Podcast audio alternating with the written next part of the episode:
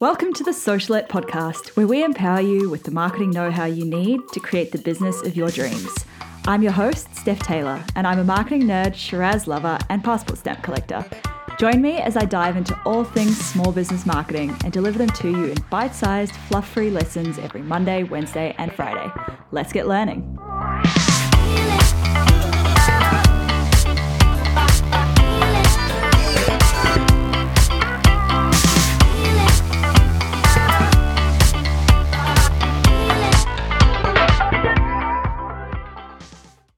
Hey, welcome to episode 18 of Socialette. What the heck do I send to my email list? Last week, we looked at how to build your email list using a free opt in or a lead magnet. But once they're on your list, what the heck do you actually send them? So many small business owners build their email list, but forget the most important aspect to email marketing, which is actually emailing your list.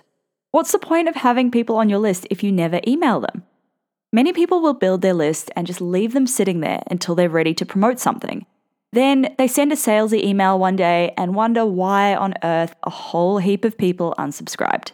So, how often should you be emailing your list? Personally, I think once a week is good, but at an absolute minimum, once a month. Like, I understand we're all busy, it takes a bit of time to create an EDM and send it out, but once a month at a minimum. Otherwise, people forget you, they forget your brand, and they forget why they even joined your email list in the first place. Sometimes they even forget that they opted into your email list and they might report you as spam, which hurts your email deliverability and gets you in more junk mail folders and fewer inboxes. Yes, weekly might seem like a lot, but you can actually create and schedule your emails ahead of time. Remember back in episode 11 how we talked about batching and scheduling your content? This is one task you can apply both these tactics to. This episode is brought to you by my three day email marketing Kickstarter. It's a mini course that will take you from go to whoa with email marketing, even if you don't already have an existing email list. We'll look at the logistics of actually creating your opt in so you can get people to sign up to your list, how to set up your landing page, and how the heck to automate it all within MailChimp. Head to stephtaylor.co forward slash email to find out more. So, the big question what should you email your list? The short answer stuff that adds value to their lives. Yes, you should be emailing them every time you want to promote something, but that shouldn't be the only time you email your list. Remember, give, give, give, and then ask. It shouldn't be too hard to add value. Go back to episode 9 where we looked at how to add value to your ideal customer or client's life for some ideas. It shouldn't require too much extra work. Whatever content you've already created, repurpose it into email content, be it a blog, a video, an ebook. Any of that can be repurposed into an email. You could also give them a behind the scenes look into your business or your life as a way to build connection. Or you could ask them a question.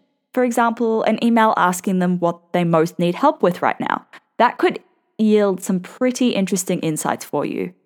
You can then use these insights to create content or products that solves your ideal customer's problems perfectly. A little word on subject lines. Your open rate is the percentage of people on your list who opened your email. And an open rate of 20% or above is generally considered good. Though, if your list is smaller, you'll likely get a higher open rate.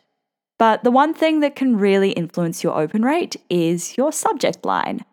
Your subject line needs to entice the recipient to open. In a crowded inbox, this is far easier said than done. Try to create some intrigue with your subject line, or just straight up tell them what's in it for them if they open up the email. I've found that using a personalization tag, like their first name, in the subject line works really well for open rates too. The specifics of using a personalization tag will depend on which email marketing tool you're using so just look in the support section for that. Okay, Steph, but someone just unsubscribed. What am I doing wrong? You're not doing anything wrong. It's totally normal for people to unsubscribe from your email list. In fact, according to MailChimp, the average unsubscribe rate across all industries is around 0.3%.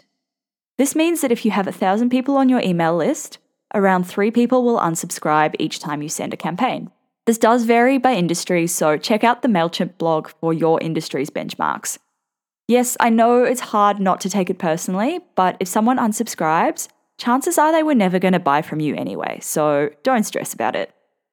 Right, That's all for now on email marketing. These next few lessons we'll be looking at Instagram marketing. So make sure you hit subscribe so that you don't miss out on any of the new lessons released every Monday, Wednesday, and Friday. If you're liking this podcast so far, and I'm guessing you wouldn't have listened this far if you weren't, will you please leave me a rating and a review in Apple Podcasts? Catch you next time.